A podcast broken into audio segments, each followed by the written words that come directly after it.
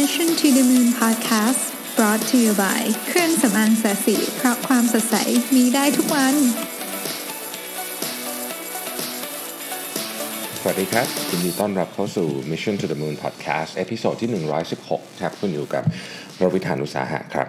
ก็วันนี้เนี่ยในที่สุดก็หลังจากสงาะสงแงะมาหลายวันก็ป่วยจริง ๆ จนได้นะฮะแบบมีน้ำมูกมีอะไรแบบเจ็บคอนะฮะก็ คืนนี้คงนอนเร็วเสียงอาจจะดูแบบตุนๆนิดนึงนะฮะแต่ถึงกระนั้นก็ตามเนี่ยก็ยังอยากจะมาจัดพอดแคสต์แต่ว่าอาจจะไปเร็วนิดนึงนะครับวันนี้ ก็วันนี้ยุ่งทั้งวันเลยนะฮะแล้วก็รู้สึกว่าอ่านอะไรไม่รู้เรื่องเลยนะฮะก็คือพยายามจะอ่านคอนเทนต์มาทำแล้วก็อ่านไปสามบทความก็ไม่รู้เรื่องเลยนะฮะอ่านหนังสือก็อ่านไม่รู้เรื่องสงสัยมันทานยาไปมึนๆนะฮะก็ เลยอยากจะมาเล่าเรื่องที่ไม่ต้องใช้สคริปต์ก็คือประสบการณ์จาก Shark Tank Thailand นะครับสำหรับท่านที่ไม่เคยดู Shark Tank นะฮะ Shark Tank เป็นรายการที่มีมาหลายประเทศทั่วโลกนะครับ ก็ที่อเมริกาก็มีที่อังกฤษชื่อ Dragon's Den มั้งหรือที่ไหนก็ไม่รู้จำไม่ได้แล้ว แต่ว่าต้นกำเนิดเนี่ยมาจากญี่ปุ่นนะครับแล้วก็มีมาเป็น 10กว่าปีละนะฮะก็เป็นรายการที่ให้นักลงทุนเข้ามาในรายการ แล้วก็มีเหมือนกับ ผู้ประกอบการนะครับจะเป็นสตาร์ทอัพเป็น SME เป็นอะไรก็แล้วแต่หรือคุณมีแค่ไอเดียก็ได้นี่นะฮะมา pitch แล้วก็ขอเงินนักลงทุนเพื่อแบ่งกับหุ้นเอ่อกี่เปอร์เซ็นต์ก็ว่ากันไปนะครับกฎสำคัญอันหนึ่งของ Shark Tank ก็คือตัว shark เนี่ยคือนักลงทุนเนี่ยไม่สามารถที่จะลดเงินของผู้เข้าแข่งขันได้ หมายความว่าเอ่อสมมุติว่าคุณขอมา 5 ล้านกับแลกกับ 20%อย่างเงี้ยผมลด 5 ล้านไม่ได้แต่ผมขอขอเพิ่มตัวจำนวนเปอร์เซ็นต์ได้ แล้วก็ถ้านักลงทุนท่านไหนรู้ฟังรู้สึกเอ้ยไม่สนใจอย่างเงี้ยก็จะใช้คำว่า I'm out ภาษาไทยก็คือขอผ่านนะครับก็ก็เป็นคอนเซ็ปต์ของรายการง่ายๆ ไม่มี moderator ไม่มี moderator ก็คือก็ก็พูดกันเองนะฮะก็คือ shark นี่แหละก็ moderate กันเองนะครับส่วนใหญ่แล้วเนี่ยใครถนัดเรื่องอะไรก็จะก็จะเหมือนกับ moderate session นั้นให้ไปด้วยนะครับจริงๆ มันมี sequence อยู่แต่ว่าหลังๆ ก็เริ่มงงๆนะฮะ รายการ Shark Tank ได้ถ่ายจบซีซั่นหนึ่งไปแล้วนะครับ ก็ปิดกล้องกันไปเรียบร้อยเมื่อเมื่ออวันเมื่อวานนะฮะก็เหนื่อยทีเดียวผมกับทีมงานทุกคนก็ใช้เวลาออยู่ที่ Studio Park นะครับมาหลายสัปดาห์เสาร์อาทิตย์เนี่ยก็คืออยู่ที่นั่นตั้งแต่เช้าอะแปดเก้าโมงจนถึงถ่ายเสร็จบางวันก็เที่ยงคืนนะฮะสิบโมงไอ้สี่ทุ่มเที่ยงคืนตีหนึ่งเลยก็มีนะฮะเราก็เจอเราผู้ประกอบการนะประมาณสัก ทั้งหมดรวมกันรู้สึกจะเกือบร้อยนะครับแต่ว่าจะมีคือก็หมุนเวียนคือเราจะมีฉากหกท่าน แต่ว่าเข้าฉากทีละห้าท่าน เพราะฉะนั้นก็จะ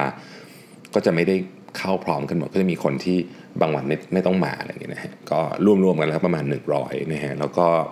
อ่าก็มีจำนวนหนึ่งแล้วกันที่ได้ investment ไป แต่ว่าเดี๋ยวต้องไปทำ due diligence อีกนะครับก็คือว่าสิ่งที่พูดในรายการมาเนี่ยมันจะต้องถูก มาคล้าย ๆ กับว่ามาดูว่าเอ๊ะเขาเป็นได้ตัวเลขกันจริงหรือเปล่าอะไรอย่างเงี้ยนะครับ วันนี้อยากจะเล่าให้ฟังว่าประสบการณ์ในการนั่งฟังพิชที่แบบต้องใช้คำว่าค่อนข้างทรหดเพราะมันเป็นทีวีโชว์เพราะฉะนั้นมันก็จะมีการเทค มีการรอเข้าฉาก มีการต้องไปทำอะไรเงี้ยเบื้องหลังอะไรพวกนี้เนี่ยนะเพราะฉะนั้นมันก็จะไม่เหมือนแบบ ไปเป็นกรรมการพิชปกติ และที่สำคัญที่สุดคือต้องควักเงินตัวเองจ่าย ต้องคิดเยอะนิดหนึ่งนะฮะในการในการที่จะลงทุนในการที่จะ invest นะครับหรือว่าบางคนอาจจะใช้เงินของกองทุนที่ตัวเอง manage อยู่ก็ได้ ทีเนี้ยแน่นอนอะคือเงินอะไรก็แล้วแต่เนี่ยก็คือไม่ได้เป็นเงินของสปอนเซอร์นะฮะก็คือเงินเงินของแต่ละคนเพราะฉะนั้นก็ต้องก็ต้องมีความเรียกว่า คิดเยอะนิดหนึ่งนะครับก่อนที่จะลง invest ผมไม่สามารถบอกได้ว่าผม invest ในอะไรไปบ้างนะฮะแล้วก็ไม่สามารถบอกท่านอื่นได้ด้วยเพราะว่ารายการยังไม่ออกอากาศนะครับเดี๋ยวจะเป็นการสปอยซะก่อนแต่ว่า วันนี้อยากจะมาเล่าให้ฟังว่าการนั่งฟังพิชชิ่งนะครับจากเหล่าบรรดาผู้ประกอบการเนี่ยได้สอนอะไรผมบ้างกันเนาะนะฮะอันดับแรกเนี่ยนะครับ คนที่เข้ามาแล้วได้ investment ไปในราคาที่ดีมากใช้คำนี้ก็คืออสมมุติคุณขอมา กี่กี่ล้านแรกกับกี่เปอร์เซ็นต์เนี่ยนะครับคือคือเป็นคนที่เข้าใจธุรกิจนั้นจริง ๆ สิ่งที่คุณอยากมาพิชอะเข้าใจธุรกิจนั้นจริงเนี่ยก็คือว่าสมมติคุณทำธุรกิจอะไรเนี่ยคุณรู้แบบตื้นลึกหนาบาง ครบถ้วนอะคือถูกถามอะไรไป คุณมีคำตอบ ถูกถามว่าสมมติยกตัวอย่างคู่แข่งคือใครนะครับบางคนบอกผมไม่มีคู่แข่งครับ ซึ่งมันไม่จริงนะฮะมันก็จะมันก็จะโดนบางที ชาร์กก็รู้อยู่แล้วแหละว่าคู่แข่งคือใครแค่ถามดูไปเฉยๆว่าคุณรู้ไหมว่าคู่แข่งคุณคือใครนะฮะถ้าโกหกหรือบอกไม่ครบไม่หมดอะไรเงี้ยมันก็จะทำให้เราทำให้โอกาสได้เงินที่แทบไม่มีเลยต้องใช้คำนี้นะก็ก็เป็นมุมหนึ่งก็คือว่าต้องเข้าใจธุรกิจอย่างลึกซึ้งจริงว่าธุรกิจที่เราทำอยู่เนี่ยเราทำอะไรอยู่กันแน่นะครับ แล้วมีเขาเรียกว่าสภาวะแวดล้อมของธุรกิจหรือว่า ecosystem ใช่ไหมขอโทษใช้คำว่า ecosystem ดีกว่านะ ecosystem ของธุรกิจเราเนี่ยมีอะไรบ้างนะครับโอกาสในธุรกิจในอนาคตเป็นยังไงที่ผ่านมาใช้เงินไปแล้วเท่าไหร่อะไรพวกนี้อนาคตเป็นยังไงใช้เงินได้เท่าไหร่ ตัวเลขต่างๆนะครับที่ที่ถูกถามก็ก็ต้องแม่นยำต้องทำการบ้านมาเยอะแหละว่างั้นเถอะนะฮะผมเคยเล่าให้ฟังเนาะในในการไม่รู้พอดแคสต์หรือเขียนจำไม่ได้ละมึนๆไปหมดแล้วนี่นะฮะว่าคุณโบ๊ท อ๋อเล่าในพอดแคสต์ที่ไหนเนาะคุณโบ๊ทเวลาไป pitch ตอนนั้นไป pitch ที่ซิลิคอนแวลเลย์โบ๊ทเจ้าของ Builk กันนะฮะผู้ก่อตั้ง Builk เนี่ยแกซ้อมแบบ 200 ครั้งอะไรเงี้ยซึ่งซึ่งมันเป็นผมพูด 2 ครั้งในพอดแคสต์ผมประทับใจมากนะฮะรู้สึกว่าแบบให้การแบบพิชสามนาทีซ้อม200 ครั้งนี้มันสุด ๆ เลยจริงๆนะฮะก็ผมแนะนำว่าใครอยากจะไปก็ต้องซ้อมดีๆแต่ในฐานในเรื่องนี้คือซ้อมออไม่ใช่เฉพาะพิชให้ดูเท่ดูดี พูดดูเรื่องแต่ว่าต้องต้องทำให้คนฟังรู้สึกว่า คุณเข้าใจจริง ๆ ว่าว่าคุณกำลังพูดอะไรอยู่ แล้วคุณดูตื้นลึกหนาบางของธุรกิจจริงๆซึ่งอันนี้เป็นเรื่องที่สำคัญน่าจะเป็นอันดับต้นๆข้อ 2 ต่อเนื่องกับข้อแรกนะครับ คือเวลาเข้ามาเนี่ยมันต้องมันเราพูดกันเรื่องเงินถูกไหมมันจะเป็นเรื่องตัวเลขกันหนึ่งก็คือว่า valuation ของบริษัทคุณคือเท่าไหร่ซึ่งอันเนี้ยมีคนทำกันบ้านมาได้แย่เยอะมากต้องบอกอย่างนี้นะฮะก็คือ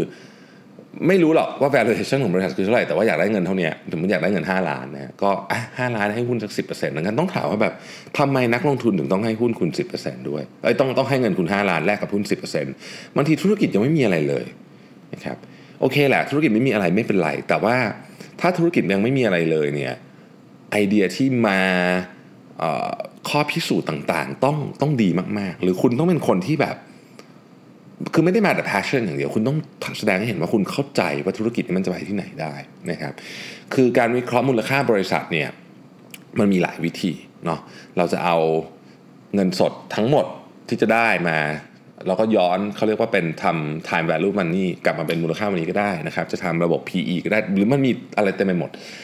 แต่ประเด็นก็คือคุณเข้าใจไหมว่าตัวเลขของบริษัทคุณเนี่ยมันมาจากไหนนะครับบางคนถามมันก็ยังแบบไม่รู้ครับ ก็งงๆนะฮะ อันนี้ก็ถามว่ามีได้เงินไปบ้างไหมก็มีเหมือนกัน แต่ว่าคิดว่าซีซั่นหน้าเนี่ยเรื่องนี้น่าจะเป็นเรื่องที่ที่ผู้ประกอบการอาจจะต้องทำกันบ้านมากขึ้น เพราะว่าหนึ่งในคือคือต้องเข้าใจว่าเวลาเราถ่ายเนี่ยเรา มันมันเป็นช่วงเวลาสั้นๆนะครับการได้ฟังคุณพิชทักสามสี่นาทีเนี่ยก็มันก็ไม่ได้เป็นอะไรที่เยอะเราก็ต้องตัดสินใจที่จะลงเงิน เพราะฉะนั้นมันต้องมันต้องเป็นอะไรที่มันอธิบายได้ คือมาแบบงงๆเนี่ยก็จะลำบากนิดหนึ่งนะครับ ข้อที่ 3 คือ วิธีการ present สำคัญมาก ผมสังเกตดูแล้วว่า คนที่ได้เงินลงทุนไปเนี่ยเตรียมตัวมา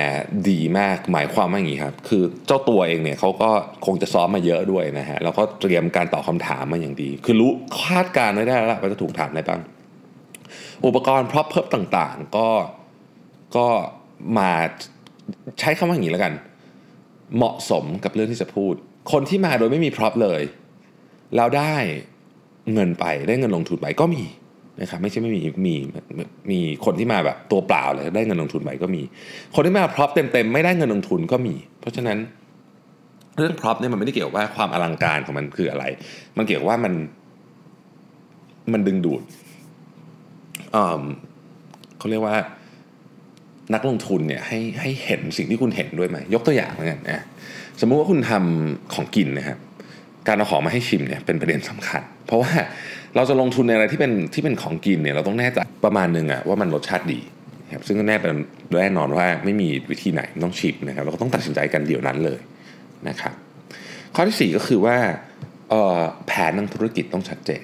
นะครับอันนี้เป็นข้อมูลของเก่าด้วยนะครับว่าเคยทำแผนอะไรมา work ไม่ work ยังไงนะครับข้อมูลของใหม่ต่อจากนี้ด้วยเอ้ยจะเปิดร้านจะเปิดกี่ที่นะครับราคาค่าเช่าต่อพื้นที่เป็นเท่าไหร่นะครับบางคนมามั่วกันหน้างานเลยอะ่ะคือถามตอบไม่รู้ซะยังดีกว่า แต่ก็เฮ้ยดันตอบไว้แต่ว่าคือมันมั่วมากครับคือหมายถึงว่าข้อมูลมันมั่วมากเพราะว่า Shark ที่นั่งอยู่อะก็พอจะรู้แหละว่า ถ้าสมมติว่าไปเช่าราคาที่ห้างเนี้ย มันควรจะตกตารางเมตรละเท่าไหร่อะไรเงี้ยคือคือเรามีข้อมูลประมาณหนึ่งทุกคนก็ทำธุรกิจมาค่อนข้างหลากหลาย เพราะฉะนั้นในห้าคนที่นั่งอยู่เนี่ยจะต้องมีสักคนแหละที่เข้าใจเรื่องนี้ หรือก่อสร้างนะครับสมมติว่ามาพิชเรื่องก่อสร้างเนี่ยธุรกิจอสังหาริมทรัพย์มีความเฉพาะเจาะเจาะจงมากในหลาย ๆ เรื่องนะครับเอ่อก็บางคนก็แบบมาแล้วก็แบบมั่วๆงงๆก็ไม่ดีนะครับไม่ดี ข้อที่ 5 ซึ่งผมคิดว่าเป็นข้อที่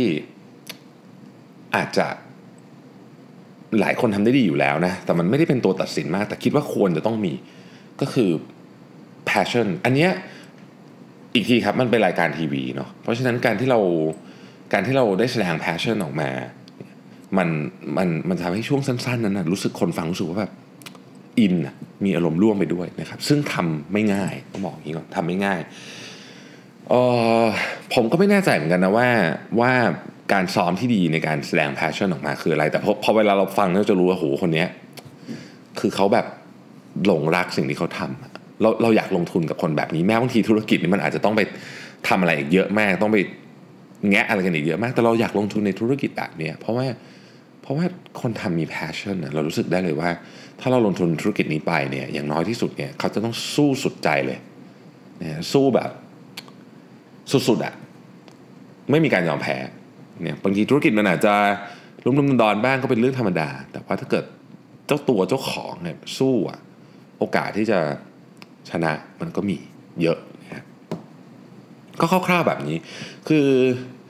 เดี๋ยวได้ดูรายการก็คงจะพอเห็นว่าเอออ๋อมีข้อ 6 ด้วย ข้อ 6 เนี่ยควรทำการบ้านมาว่า Shark แต่ละคนน่ะที่ที่จะเข้ามา ฟังคุณ pitch เนี่ยนะครับเขามี background อะไร จริงๆควรจะต้องเล็งมาจากบ้านนะด้วยว่าอยากจะได้เงินจากใครนะฮะเพราะว่าจริงๆแล้วเนี่ยแต่ละคนมี background ที่หลากหลายมาก ไม่เหมือนกันเลยสักคนนะฮะแล้วก็พอเรามี background ที่หลากหลายเนี่ยเราก็จะเข้าใจในบางเรื่องแหละไม่เข้าใจในบางเรื่องนะครับแต่มันจะมีสักคนหนึ่งในนั้นนะที่เข้าใจธุรกิจคุณค่อนข้างดี นอกจากธุรกิจคุณมันแบบ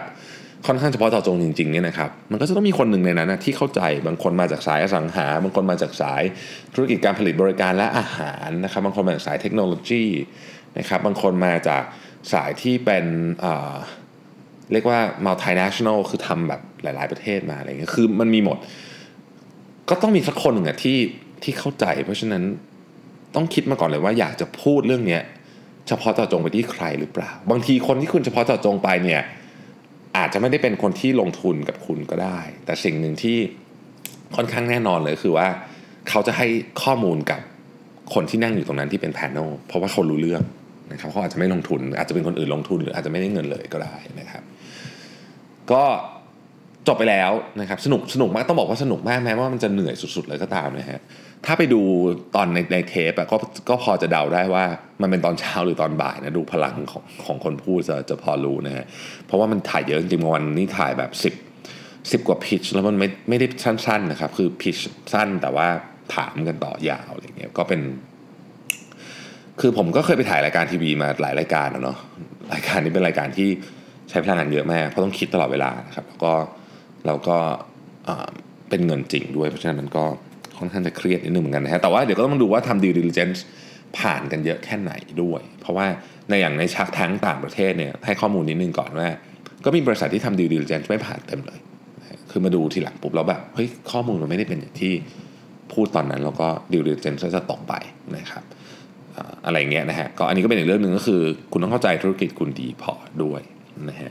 ทีเนี้ยบทเรียนจากชาร์กแทงเนี่ยก็ทำให้ผม คิดขึ้นมาได้อย่างหนึ่งว่า จริง ๆ แล้วเนี่ยคนเราเวลาเวลาในชีวิตจริงอะเนี่ยมันก็มีมันก็ใช้ประมาณนี้แหละ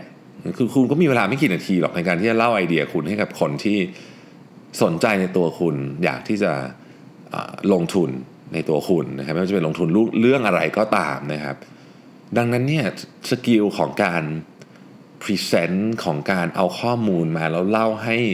คนอื่นเข้าใจแม้ว่าจะเป็นคนที่ไม่ได้อยู่ในธุรกิจของคุณเข้าใจด้วยเนี่ยเป็น skill ที่ไม่ง่ายฮะเออยากเหมือนกันนะฮะคือหลายคนในธุรกิจดี present ไม่ดีก็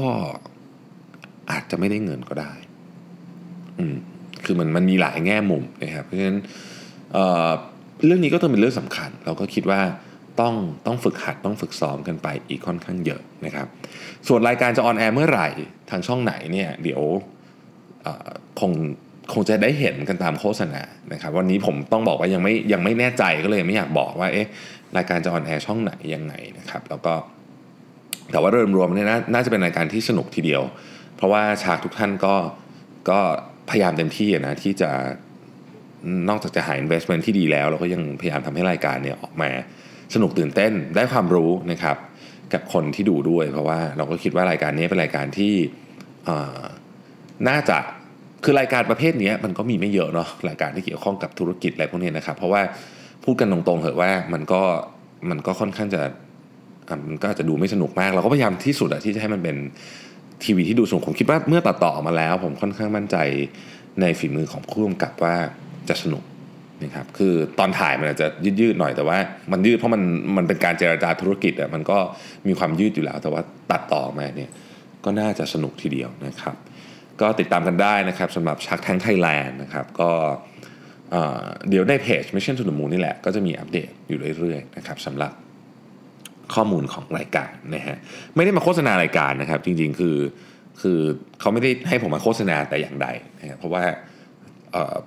เดี๋ยวเขาก็มีโฆษณาอะไรของเขาอยู่แล้ว แต่ว่าผมอยากจะมาเล่าให้ฟังเฉยๆว่า ไปนั่งฟังมาแบบหลายอาทิตย์เนี่ยครับนั่งทั้งเสาร์ทั้งอาทิตย์เนี่ยฟังวันหนึ่งสิบกว่า pitch เนี่ยนะครับก็ก็ ก็ได้เรียนรู้อะไรมาเยอะเหมือนกันแล้วก็มาปรับปรุงวิธีการ present ของตัวเองด้วยนะฮะวันนี้พลังน้อยนิดนึงนะครับ ต้องขออภัยนะครับสำหรับท่านที่มาฟังตอนนี้เป็นตอนแรกก็อาจจะรู้สึกว่าเอ๊ะทำไมพลังเสียงไม่ค่อยเยอะแต่ว่าวันนี้ป่วยนะฮะก็เดี๋ยวนอนคืนนี้พรุ่งนี้ตื่นมาน่าจะกลับมาพลังเต็มเหมือนเดิมนะครับ ก็วันนี้ขอแบบสั้นๆนะครับ แล้วก็อาจจะชิวๆไม่ได้มีสาระหรืออะไรอ้างอิงมากมายนะครับ เป็นความรู้สึกส่วนตัวก็ หวังว่าจะได้แง่มุมไปคิดบ้างนะครับผมยังไงก็ขอบคุณมาก ๆ ที่ติดตาม Mission to the Moon Podcast นะครับแล้วเดี๋ยวพรุ่งนี้เราพบกันใหม่ สวัสดีครับ